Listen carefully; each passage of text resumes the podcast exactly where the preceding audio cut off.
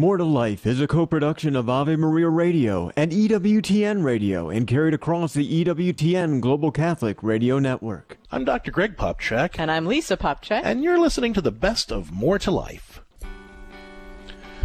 Today on More to Life, who can you trust? Do you have a hard time trusting or rebuilding broken trust? We're going to help you out today. Give us a call, 877-573-7825. Everyone says they want to have a great marriage and family and personal life. Well, the theology of the body reveals how you can actually achieve it. More to Life. The happiest couples know how to say I do to each other every moment of every day. Surprising, relevant, hopeful. Angela, let's not just settle for stopping your son's behavior. Exactly. Let's talk about the kind of young man you want to raise. Practical, theology of the body-based answers for every part of your life. God's original blueprint didn't include depression and anxiety. Yeah, that's a human invention. God wants to set you free. Let's talk about making that happen. The life you were meant to live through the theology of the body. More to Life.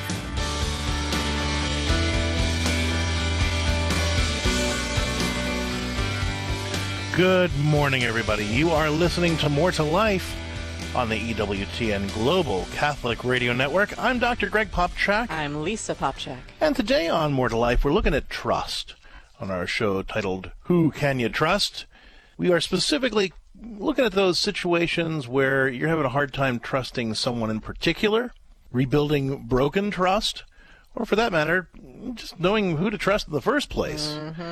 877-573-7825 if you are struggling with questions of trust today. This is a tough one, isn't it? Because if somebody in your life, especially a pivotal person in your life, broke your trust somewhere along the line, especially if it was a parent or a sibling or somebody who was close to you in your childhood, it can make trusting others a really difficult chore for the rest of your life to know, can I trust this person? Can I let them into my life? If so, how far? Too often, even if our parents have been wonderful and were able, we could trust them, from day one. Sometimes we say, oh, well, then we can trust everybody, and we let everybody in, and other people hurt us.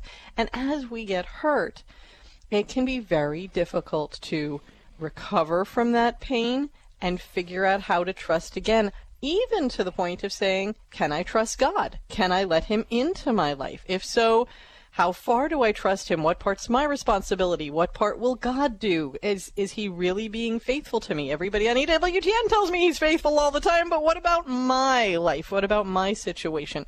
Trust is a real tightrope walk for every single human being. And if you're struggling with that in one way or another, or you have somebody in your life who's struggling to trust, maybe trust you or trust somebody else in their life, and you're saying, should they, shouldn't they? We're here to help you figure it all out today on More to Life. Looking at this whole question of trust from the perspective of the theology of the body, Pope Saint John Paul the Great reminds us that we're made for love and that our greatest mission in life is to build and actively participate in a community of love, right? That's sort of his term for building the kingdom of God, creating a civilization of love. Well, it's trust, ultimately, that makes that possible. Trust is the quality that allows us to count on another person to be consistently loving. In other words, to be consistently working for our good, not just when they feel like it or when it's easy, but every day, unconditionally. Trust is ultimately the evidence that a person has the ability to do what they say they're going to do, the desire to consistently work for our good in the first place, and the integrity to correct themselves, or at least be easily corrected, when they occasionally behave unlovingly. If we have a lack of trust, it makes it impossible to build an authentically loving relationship, because you just can't count that the loving actions or the loving attitude that another person displays in this moment is going to be there in the next. So trust is ultimately the quality that allows us to focus on giving ourselves to each other instead of having to focus on protecting ourselves from each other. Are you struggling with questions of trust? Is there someone in particular that you're having a hard time trusting or rebuilding trust after it's been broken? Let's talk about it and find some ways to create greater peace and harmony in all of your relationships. 877-573-7825. Again, that's 877-573-7825. In addition to taking your calls, we're going to be joined in just a few by Andy Lichtenwalner. Dr. Lichtenwalner is the Executive Director of the USCCB's Secretariat for Laity, Family, Marriage, and Youth. He's going to talk to us a little bit about trust in relationships. And also we're going to be sharing 3 more to life hacks for building trust in your life. Important things that everybody needs to know to trust in healthy ways or rebuild trust if it's been broken.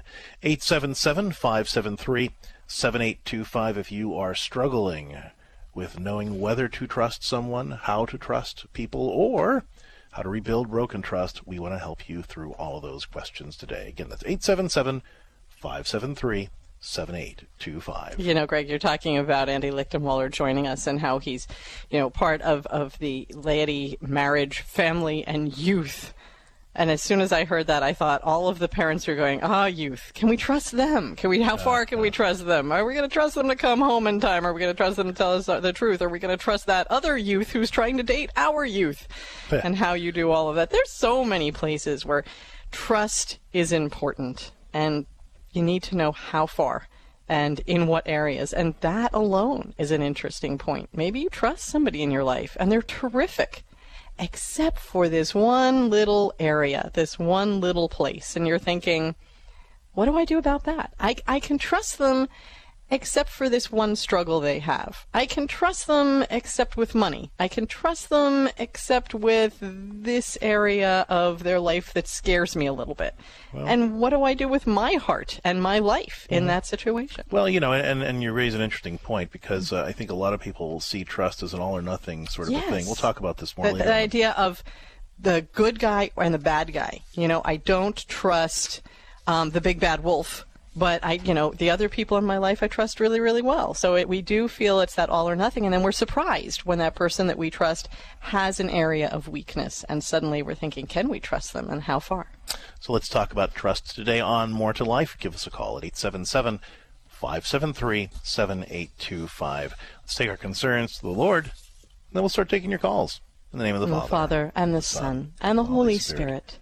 Amen. Lord Jesus Christ, we come into your presence and we thank you for allowing us to always be able to trust you, because you are ever faithful and you are always true and constantly present, pouring out your grace into our hearts and allowing us to trust you even more and to cling to you even more profoundly in our everyday life. And you call us, Lord, to trust each other so that we can create that civilization of love that your servant, Pope Saint John Paul the Great, reminded us is our destiny, our duty, and our privilege. But, Lord, it's hard to trust other people because we live in a broken world where we are often hurt by others, and sometimes we even hurt others in return. And so it's hard to know whether we can count on each other to be consistently loving and to express that sort of love that allows us to be appropriately vulnerable with each other and work for each other's good. So, Lord, we bring to you all of our broken relationships, all those situations where we're struggling with trust or rebuilding trust. And we ask you, Lord, to guide us step by step on that path that leads us to greater unity in you through your grace. We ask all of this through the intercession of the Blessed Virgin Mary, and in the name of the Father, and the Son, and the Holy Spirit. Amen. Pope St. John Paul the Great, pray for us. Today on More to Life, again, we are looking at whom you can trust. Give us a call. Let's talk it out. Do you have a hard time trusting people in general, rebuilding broken trust with someone in particular, struggling with trusting God or yourself, for that matter? Let's talk it out. 877-573-7825. We're talking now with Debbie, who's listening to EWTN Radio in Tennessee on Sirius 130. Hey, Debbie, welcome to More to Life. What can we do for you today? Good morning. Good morning. How can we help you out? Well, my marriage was devastated when my husband had a long-term affair. Oh, I'm sorry. And we reconciled, and I'm having an issue with trust. Sure. Like you were saying, Greg, day to day, minute to minute, I have to know that I can trust him again. So tell me, first of all, how long have you been married, and how long was the affair? When did it end? It ended more than a year ago. Okay. And after going on for how long? Over a year. Okay, so it went on for over a year. How long have you guys been married? Almost 45 years. Okay. So, Debbie, when you say that you've reconciled, what's that reconciliation process been? What have you done? There was no counseling other than meeting with our priest, and immediately after we found out, there was we called him and he said, "Come right away," which was very helpful. Mm-hmm.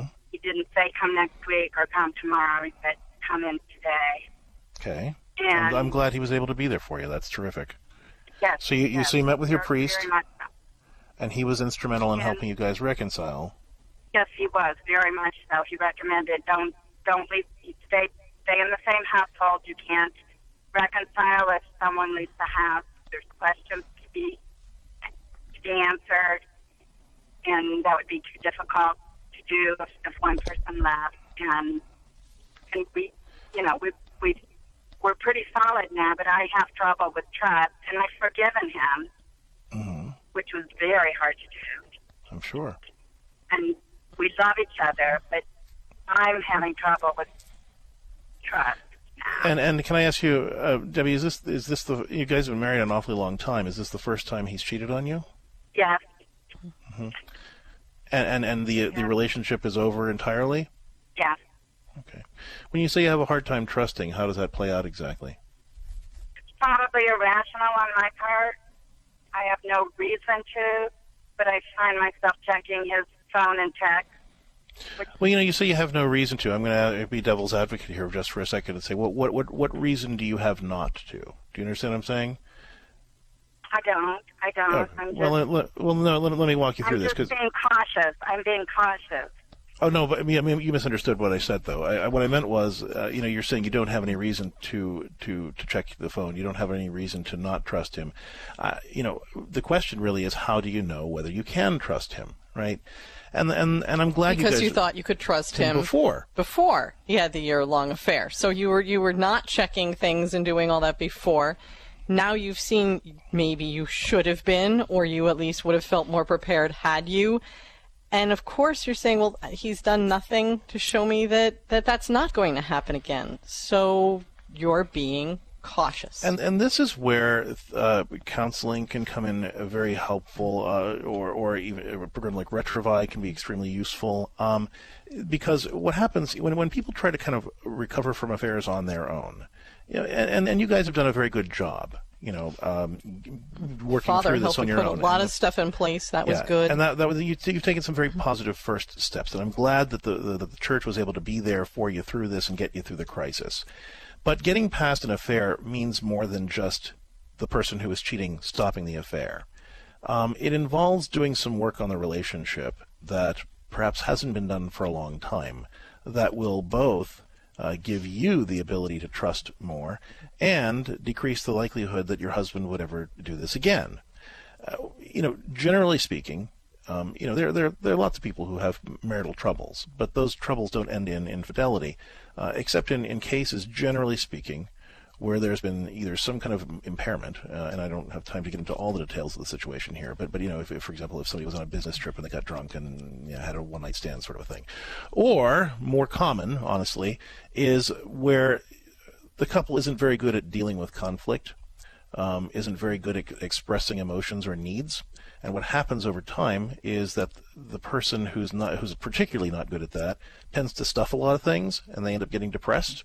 Then they find somebody at work or the gym or at church or in the community that makes them laugh, makes them feel good, and they end up using that relationship as a way of self-medicating for this undiagnosed depression that comes from not knowing how to express feelings or deal with conflict effectively. So, in very often what will happen is in recovering from the affair, first you have to stop the affair, but that's not enough to get the marriage back on track. You have to work with the couple to be able to, for example, in the situation I'm describing, help the person who cheated be better at managing conflict, be better at expressing emotions, be better at advocating for their needs so that they can not stuff things anymore. The person in your position has to get better at not just assuming that everything's okay. right? And not asking questions. Because a lot of times in that dynamic, you know, you end up with a situation where one spouse never says anything and the other spouse just sort of assumes that everything's just wonderful. And then they suddenly find out, wait a minute, it's not been wonderful. He's been cheating on me all this time, right? So, you know, you have to have some structures in place now that let you be able to look to the relationship to know that the relationship is strong. So the other part of this, the counseling and Retrovi can do for you is help you turn more energy to the relationship than you have in the past. For instance, you know, when you stop the affair, maybe the marriage goes back to the way it was before. But how do you know you can trust that? I mean, you had 43 years of the marriage you thought being perfectly fine until it wasn't, right? And is going back to that enough to trust him? No, absolutely not. You have to make sure that the two of you are putting even more energy into the relationship and into each other than you ever have before. This is an invitation, if you will, to really take the relationship to a deeper level and do more work on this marriage than you have perhaps ever before, because that's what's going to enable you to trust. You're going to be able to look at your husband and yourself and say, you know what? We are such a different couple now than we were before this. We are working so differently on our marriage, so much harder on our relationship than we ever have. We are tending to each other so much more seriously than we ever have. We're being so much more intentional about this relationship than we ever have been. It doesn't make sense to not trust each other. But if it just goes back to the way it was before the affair, it's like, well, you never know, because, well, I thought everything was great for 43 years. Well, you know, so the point is, at this time in your relationship, in order to be able to trust your husband, you need to go through a process that's going to allow you to discover what it means to take your relationship more seriously and live it more intentionally and take care of each other more attentively. So I'm going to encourage you to at least start by finding out where Retrovi is meeting and when it's meeting in your area. Contact your local diocesan office for family life and find out when Retrovi is meeting, or you can go to helpourmarriage.com to find out about Retrovi in your area. Retrovi is a French word. It means rediscover. And it's a program. It's a weekend retreat for couples who have been through difficult things in their relationship. Plus, there are 6 follow-up sessions as well. It's not counseling, but it can certainly get the ball rolling and help you identify kind of where we need to go from there. I would really encourage you to look into some marriage-friendly counseling on top of this as well, because even though, again, you've gotten to a place where the affair is over and you say that you're secure, it's haunting you. It's haunting you, exactly. And I think that you need to learn what it's going to take your relationship to the place where you can really invest in each other and trust him and each other more. So if you'd marriagefriendlytherapists.com is a great website for local referrals, or you can contact us through catholiccounselors.com to learn about our telephone counseling practice. Those are both resources for you as well.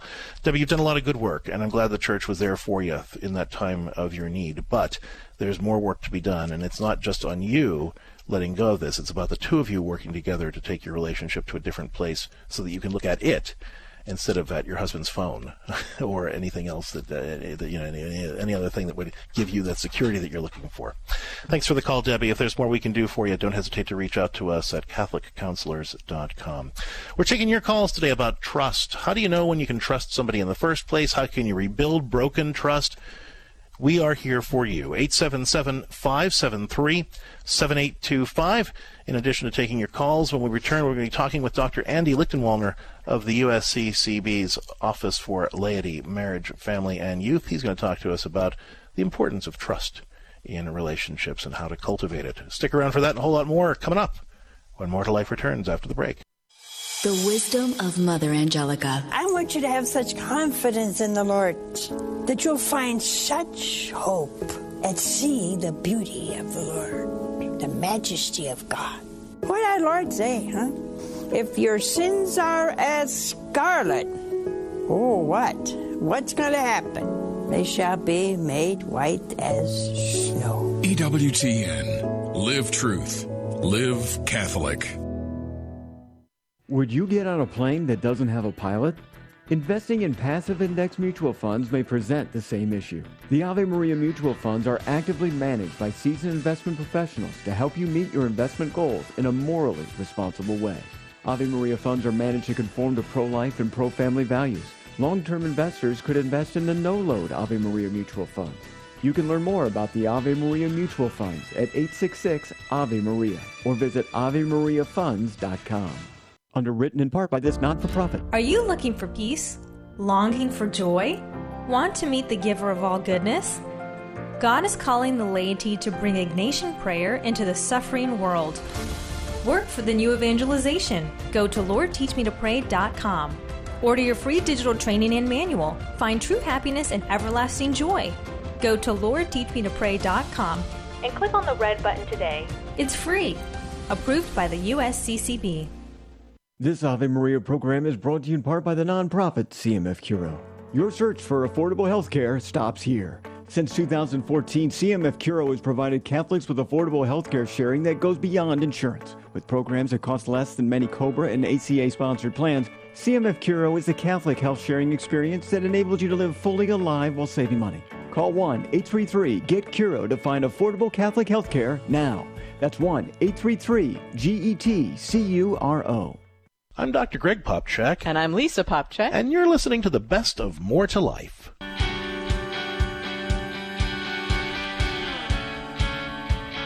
Trust. Oh, it's such a tiny word. It's such a big thing to do when it comes to all those people in your life. We're here to help you today on More to Life, to find that balance, to find that trust, and to walk confidently in it. I'm Lisa Popcak. I'm Dr. Greg Popcak, and you are listening to More to Life on the EWTN Global Catholic Radio Network. We're talking today about trust, as Lisa just said. And if you are struggling to trust someone, or trust in general, we are here to help. 877-573-7825. Joining us right now, Dr. Andy Lichtenwalner. He is the Executive Director of the USCCB's Secretariat for Laity, Marriage, Family, and Youth. And he's here today to talk to us about the importance of trust in relationships. Dr. Lichtenwalner, thanks for joining us. Hi, Greg and Lisa. Good to be here. Well, good to have you here. So, Pope Francis has actually spoken a bit about trust and the importance of trust in relationships in Amoris Laetitia. Tell us a bit about that. Yeah, he sure has. In his commentary on Corinthians, where it says, love believes all things, he looks at that passage and focuses on the meaning there of really love trusts. Love as trusting, as kind of an essential quality of love. Now, obviously, there are people in our lives that we don't trust as much as we would like, and that's based on kind of bad behavior. But love always seeks to trust. And so trust is vital for any healthy relationship, really. When we trust someone, Pope Francis says, we don't seek to control them. And it's like we're not constantly looking over our shoulder thinking we might be stabbed in the back either. There's just a really important part of trust that's basic to healthy, open relationships.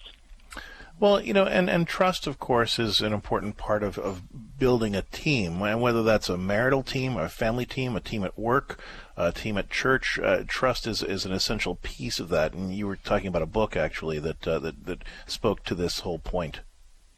Yeah, Patrick Lencioni, he has a book called The Five Dysfunctions of a Team, a great book for anybody working on teams, whether business-wise or broader. But he says, the first building block to a healthy team is trust. And the absence of trust is the first step to a dysfunctional team. And the way he has it ordered is, when you have an absence of trust, then you have, people who are not, who are really kind of being protective of themselves. They're cautious around others. They're maybe thinking that someone is going to stab them in the back, or they can't really be vulnerable before the other person. They can't share their weaknesses with others. And so in a team, that's really a downfall when you can't share your weaknesses, because then you can't rely on the strengths of others, and you can't have a cohesion which says, okay, I can bring this to the team. You have this gift that you can bring. And there's an over-reliance, there's a kind of an enclosedness. And then so he says it leads, an absence of trust leads to a fear of conflict. And conflict is necessary in life. We're going to deal with conflict. We're going to deal with conflict in our marriages, in our families, in our work relationships. So if we don't trust the people that we're with, it's very difficult to engage conflict in a healthy, constructive way. All right, so having established the importance of trust in any relationship, and especially in marriage and family, where would you recommend what would you recommend as a basic practice that couples and families can do to try to cultivate that trust in their relationship? Yeah, well, I mean, a big part of trust is being truthful, being honest with others, and that includes honesty about our weaknesses and feelings. So ultimately, it involves being vulnerable. And how do we practice this in a regular day-to-day way, especially in family life? Well, Pope Francis, has encouraged us, has encouraged families time and again to say sorry to one another, and that's a perfect practice in building a culture of trust. Because we look at, what does being truly sorry really mean, really entail? For one thing, it means accepting responsibility for a real failure on my part, our part, and being vulnerable in a way that we can communicate that to someone else and really ask for forgiveness. But being truly sorry means that, it's not just saying, I'm sorry, will you forgive me? But there's something more to it. And the church has a long tradition here in confession. And when we confess our sins, receive of the Lord's mercy, we're also asked to do penance, to do something that makes amends for what was done. Obviously, we can't, Jesus is the one who makes up for our sin, and we participate in that. But we have to do that in all of our relationships in ways. So that, like, the real genuineness of our repentance is not only in the intention to avoid doing whatever hurtful thing was done, but also in seeking to mend the harm that was done in some way. So I'm sorry isn't the magic word. It's the beginning of a process of rebuilding that trust. Dr. Andy Lichtenwalner, thanks so much for being with us. And of course, if folks would like to learn more about the good work that you guys do, they can check out ForYourMarriage.org. That's ForYourMarriage.org, the USCCB's website for couples and families. And More to Life will be back with more help in learning to trust or trust again after the break. Stick around. If you're an optimistic Catholic, will you live longer? I'm Chuck Aitica, and this is Journey Strong. My wife Susan and I recently lost a dear friend who almost made it to age 99. Varied studies suggest that we may have a better chance of living to near 100 if we are both emotionally aware and hold a positive attitude about life. Being optimistic is a Catholic thing, or it should be. We hold views that include man and God prevailing over darkness and evil, and all human life being highly valued and unique. All positive. But we need more than worldly optimism. We need true theological hope. The Catechism states, "Hope is the theological virtue by which we desire the kingdom of heaven and eternal life as our happiness, placing our trust in Christ's promises and relying not on our own strength, but on the help of the grace of the Holy Spirit." Now that's hope. For more on this, look to the Journey Strong tab at the homepage of AveMariaRadio.net. We live right now in dark and confusing times, but Jesus is always at work. We shouldn't allow ourselves to forget what we know just because we're facing many circumstances that are threatening and confusing to us. You know that Jesus Christ is the same yesterday, today, and forever. You know that he's poured out his Holy Spirit and formed his body on the earth, and that he is the head of the body in heaven, and his body is right here on earth. You can point to it. Jesus didn't just leave us a set of teachings. Jesus, in fact, gave us himself. The church is ultimately the deifying union between Christ the head and the sanctified members of his body. And so just as the Lord unfurls himself into the Eucharist, Jesus is also extending his divinely human presence into his mystical body, the church. Cresta in the Afternoon, weekdays at 4 Eastern on EWTN Radio. I'm Dr. Greg Popcak. And I'm Lisa Popcak. And you're listening to the best of More to Life. Hi, I'm Lisa Popcak. Many new parents approach Greg and I with questions about techniques to be successful parents. But this is the wrong attitude.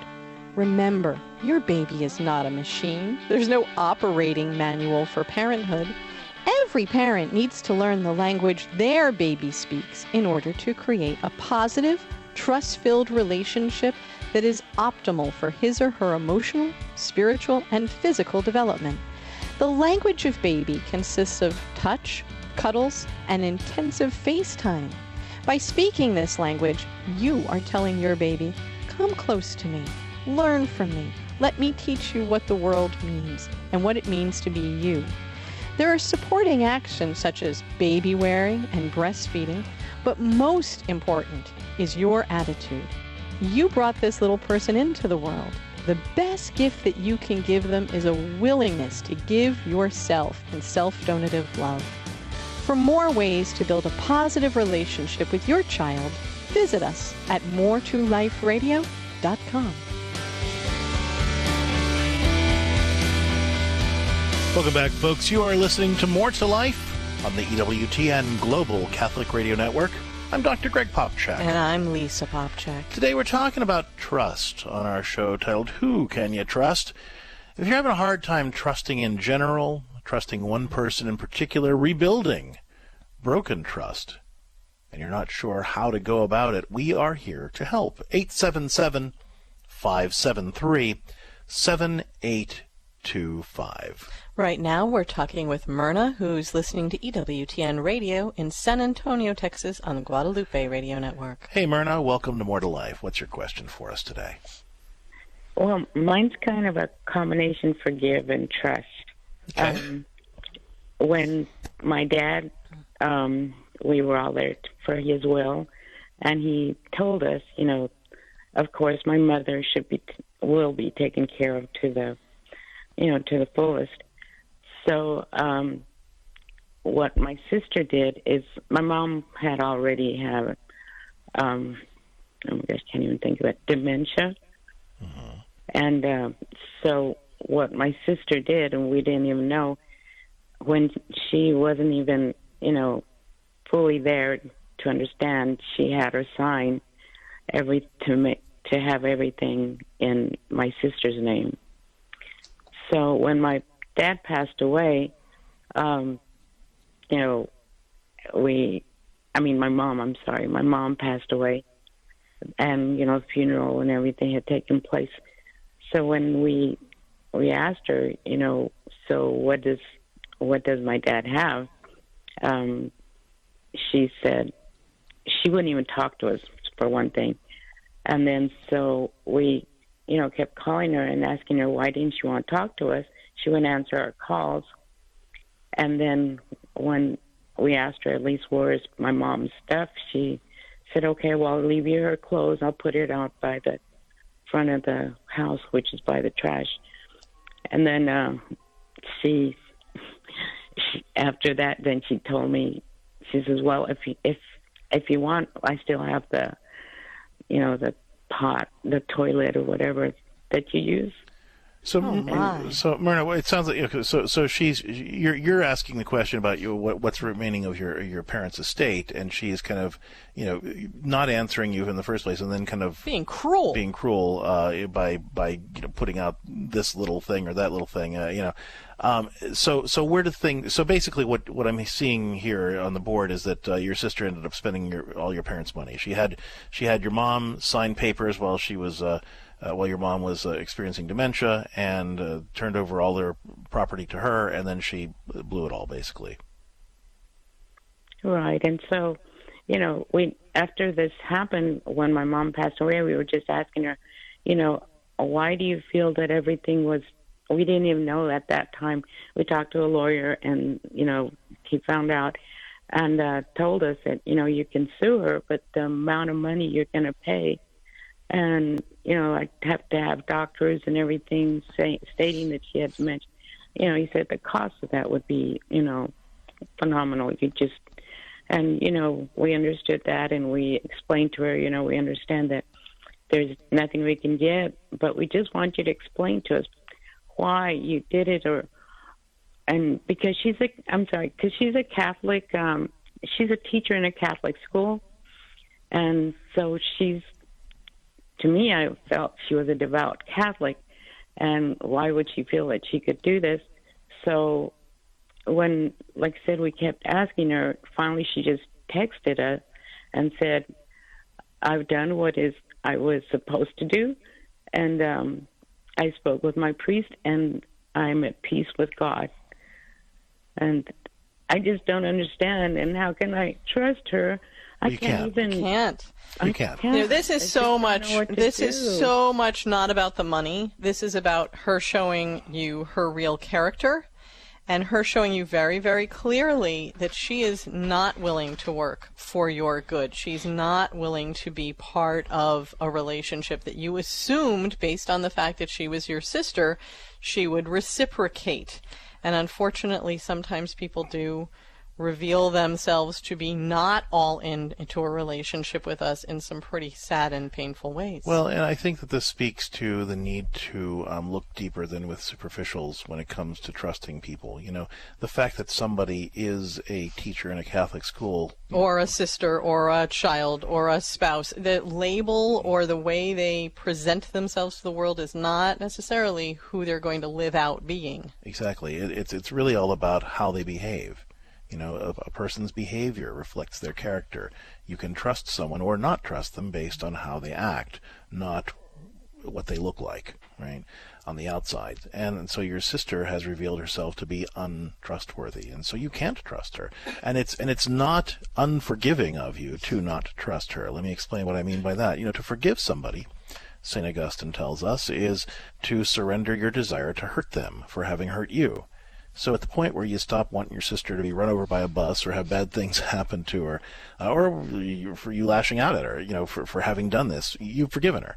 But that doesn't mean you're going to trust her. You know, that doesn't mean that you're going to rely on her to be honest with you or count on her in any kind of meaningful way, because she's revealed herself to be untrustworthy. Let's, for the sake of argument, say that she really did do the right thing. Let's just you know, throw aside all the other, you know, red flags and doubts here for a second and say, okay, well, she did the right thing. Well, if she did the right thing, then she shouldn't have any problem coming to you and saying, look, this is what I did. Let me show you the records, and walking you through it all so that you can see, oh, okay, well, this is why she made the decisions that she did.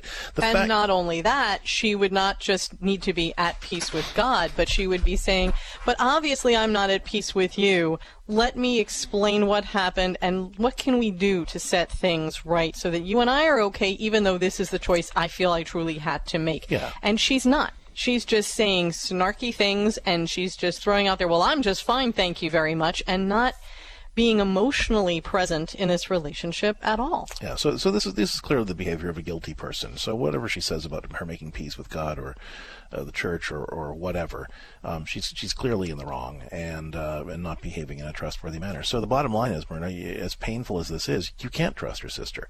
And because her behavior has revealed her to be untrustworthy, it's not unjust for you to not trust her. It's not unforgiving of you to not trust her. That's not to say that you can't have a relationship with her at all. You know, if you can get together and be civil around holidays or, you know, going out for dinner or something, that's fine if you can bring yourself to that. But I wouldn't, but it's okay for you to say, you know what, but I can't trust her with anything serious or meaningful or important because she's revealed herself to be an untrustworthy person. And if she complains about that, you know, then you can say, listen, I would love to have a better relationship with you. But until you're willing to walk through the whole process of why you made the decisions that you did with our parents, you know, from the looks of it, you are not a trustworthy person, and I have no choice but to kind of base whether I trust you on your behavior. So if you want to reconcile, show me what you did. Yeah, and that includes her being respectful toward you, and being kind, and being thoughtful about what your needs are in this relationship as well, not just justifying what she did financially. But she's said and done some very cruel things here, and she would really need to be actively working to show that she's kind and that she's caring of your heart as well as the financial situation. You know, and again, in Matthew 18, you know, Jesus walks through a whole process of what it means to reconcile with somebody. You go to them and you try to address it, and then you go to an elder of the church and you try to address it. And if after all that they still are unwilling to reconcile with you, then you can shake the dust from your feet. You know, again, I'm not saying that you don't have to have a relationship with your sister or you shouldn't have a relationship with her at all, but I am saying that it's okay for you to base your treatment of her on her behavior and not to just pretend that everything's fine now. Because somehow that's what forgiveness means. Forgiveness doesn't mean that. It means surrendering your desire to hurt her for having hurt you. But it doesn't mean pretending everything's okay. If she wants to reconcile with you, let her be respectful and show you what she did and talk through it with you. Otherwise, you have to put up the boundaries that allow you to keep yourself safe. Thanks, Myrna. Sorry that you're going through this. I hope that that gives you some steps forward, though. 877-573-7825 is the toll-free number you can call with your questions about trust. 877-573-7825. And I just want to really specify here. So often we believe that because somebody holds a title in our lives of sister, brother, mother, father, friend, whatever it is, pastor, that comes with an unspoken set of rules and regulations on how we're going to treat each other, and that we automatically are all in trusting that. No relationship can be that way. We can't sit back on our heels and not be attentive to the relationship, caring about the other, self-donative in the situation, and evaluating of the situation, because you really have to judge people by their character and not the title they hold in your life. 877-573-7825. Are you having a hard time knowing who to trust in the first place, or rebuilding trust that's been broken with someone you care about? 877-573-7825. Let's take a look at one of our more to life hacks for building trust, and that is trusting yourself. When we struggle with trusting with others in general, it usually means that we have a difficult time trusting ourselves to act in a manner that is consistently good for us. Trusting others requires me to know that when others don't behave toward me as they should, I have the ability to consistently recognize poor treatment and then set appropriate boundaries that prevent that poor treatment from continuing. You know, the fact is we do teach other people how to treat us. You know, if you're having a hard time trusting either one person in particular or people in general, ask yourself, how do I need to act in order to teach this person to treat me with the dignity and respect I deserve as a child of God? You know, and sometimes that's going to mean opening up more. And sometimes that's going to mean setting some boundaries. But the more you can be confident in your own ability to discern when it's safe to be vulnerable and when it's not, the easier you're going to find it to trust others, because you know how to trust yourself to know where it's safe around others. 877-573-7825. Is there someone in your life you are struggling to trust? Or do you struggle with trust in general? Let's talk it out together. More to Life will be back with your calls right after this. Ciao, amici. Hello, friends. Teresa Tomeo here. Ever notice that common sense isn't so common anymore? Each time we check our news feeds or turn on the TV, it seems the world is getting wackier. Well, we desperately need a return to basic common sense. And Rosie Posey, my mom, a street-smart theologian from Jersey City, is just the person we need to help us restore it. So if you need a little bit more help with some common sense, or know someone else who needs it, pick out my new book on our store, Everything's Coming Up, Rosie, at AveMariaRadio.net's online store. Brought to you by the nonprofit Seton Home Study. Hi, everybody. Dr. Ray Garendi here. You thinking about homeschooling? Seton Homeschooling. 40 years of experience, 17,000 current students, pre-K through high school. They provide the books, the lesson plan, the counselors, the grading services, the tests. That's right, pretty much everything. My wife and I use Seton. Some of our children. I'll tell you this, 2 of them got perfect ACT scores in verbal. And overall, the Seton students scored more than 100 points above average on the SAT, over 30% higher on English and reading on the ACT. It's a rigorous program. You want to give the very best to your kids? Trust me on this one. Go with Seton. It is a beautifully rigorous academic program. Go to SetonHome.org. That is SetonHome.org. This program is brought to you in part by Charity Mobile, a proud partner of Ave Maria Radio for over 15 years. Charity Mobile is the pro-life cell phone company and has sent nearly $2 million to thousands of pro-life charities. 4G LTE coverage is available nationwide, and 5% of your monthly plan price goes to your favorite pro-life charity. A video introduction is available at CharityMobile.com. Charity Mobile, everyday living, effortless giving. CharityMobile.com.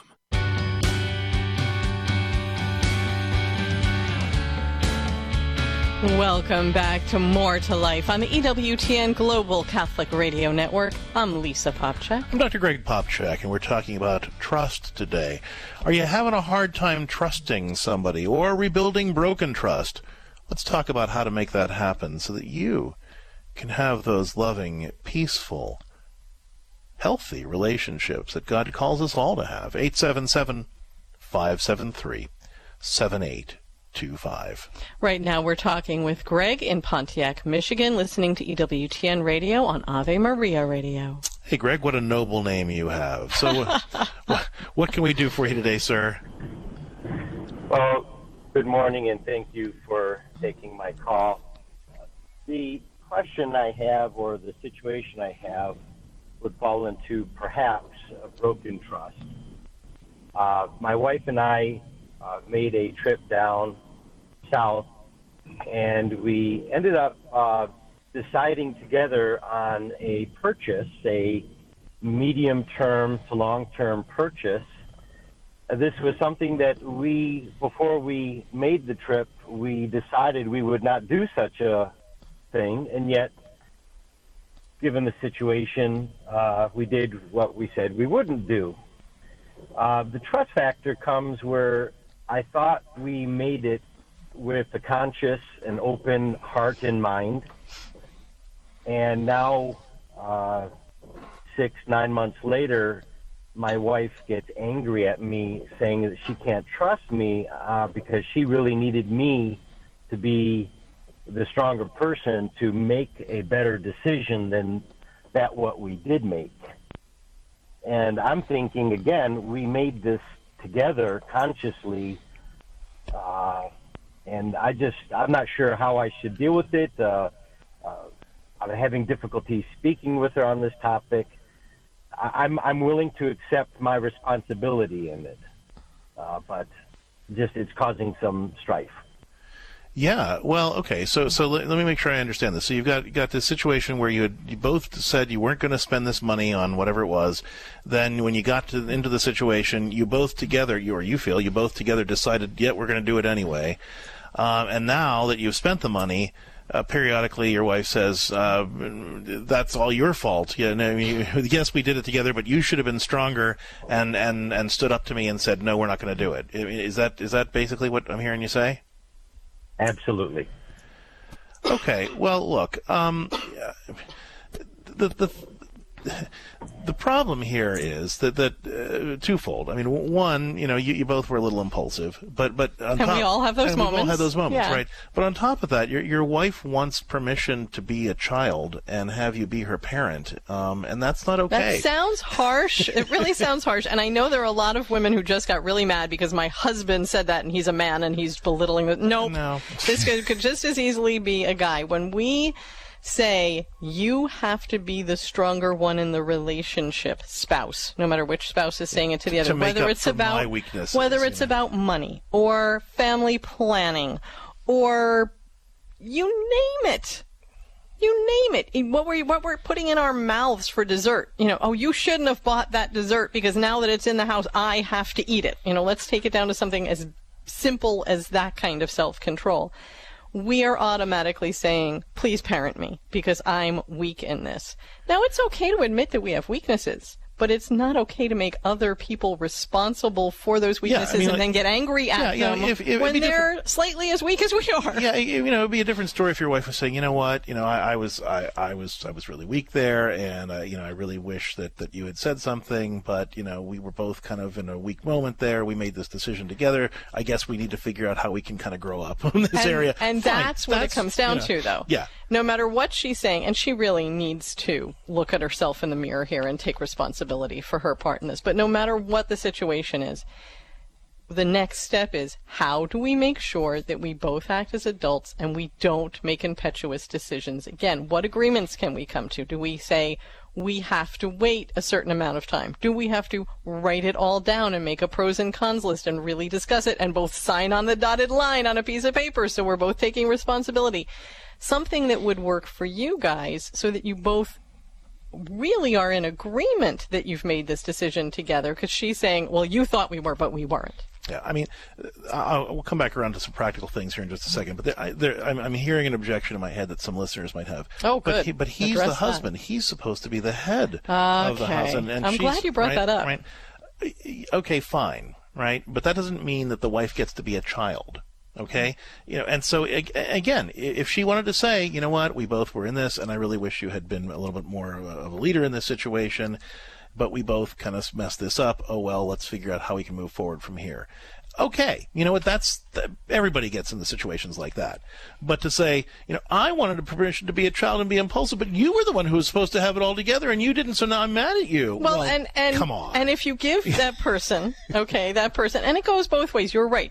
Biblically, we're talking about that, but it goes both ways. Often men will say, well, you're just supposed to make the decision about fill in the blank, the kid's education, whatever it is. If you give that other person that kind of leadership in your life, but you don't like where they lead, then you've given up the right to complain about it. Greg led. He said, this looks like a great thing. We're on this vacation. We think we should do this. Honey, you seem on board with this. Let's go. She had a chance to object. Yeah.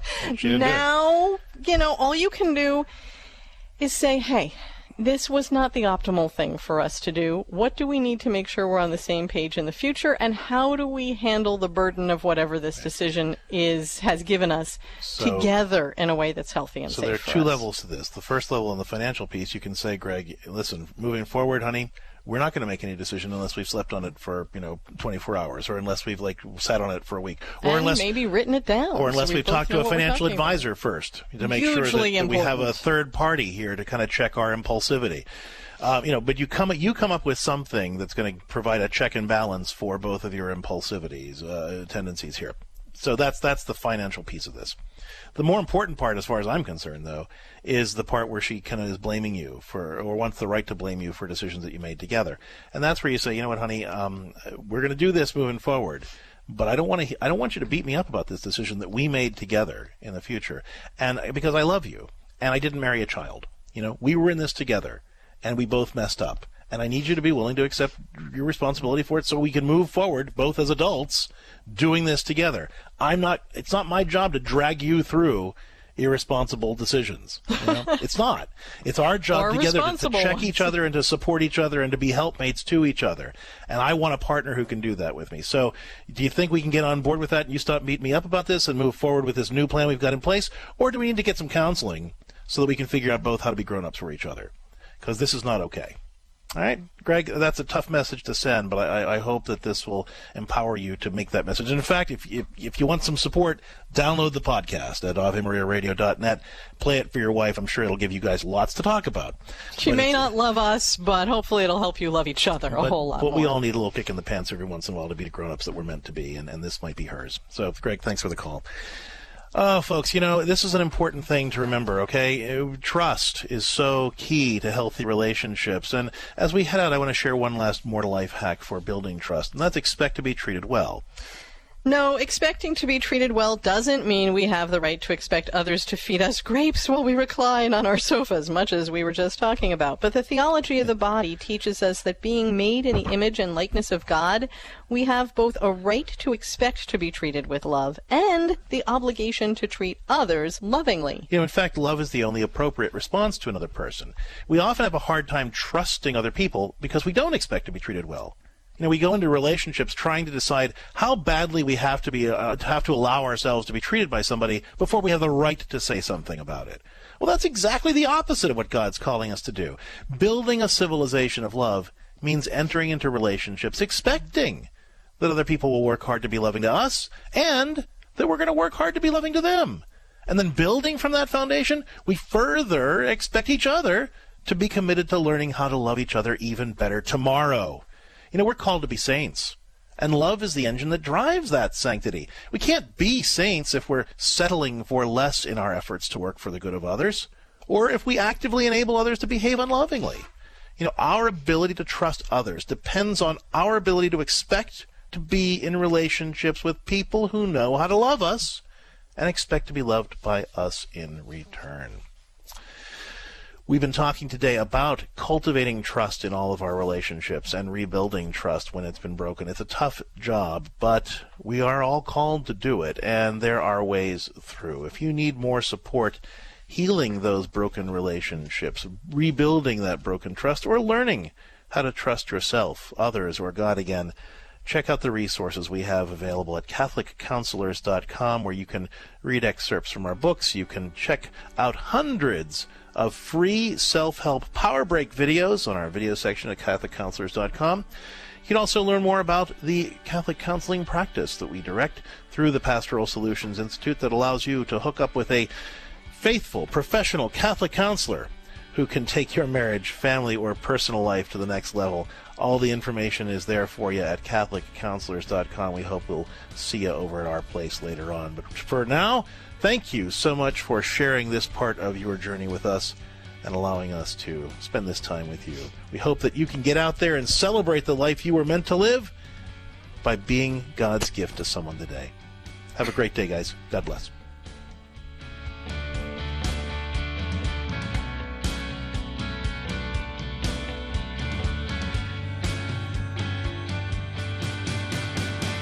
You've been listening to More to Life with Dr. Greg and Lisa Popcak. More to Life is a co-production of Ave Maria Radio and EWTN Radio and is carried across the EWTN Global Catholic Radio Network. Our producer is Dan McGraw. For copies of this program or for more information, visit AveMariaRadio.net.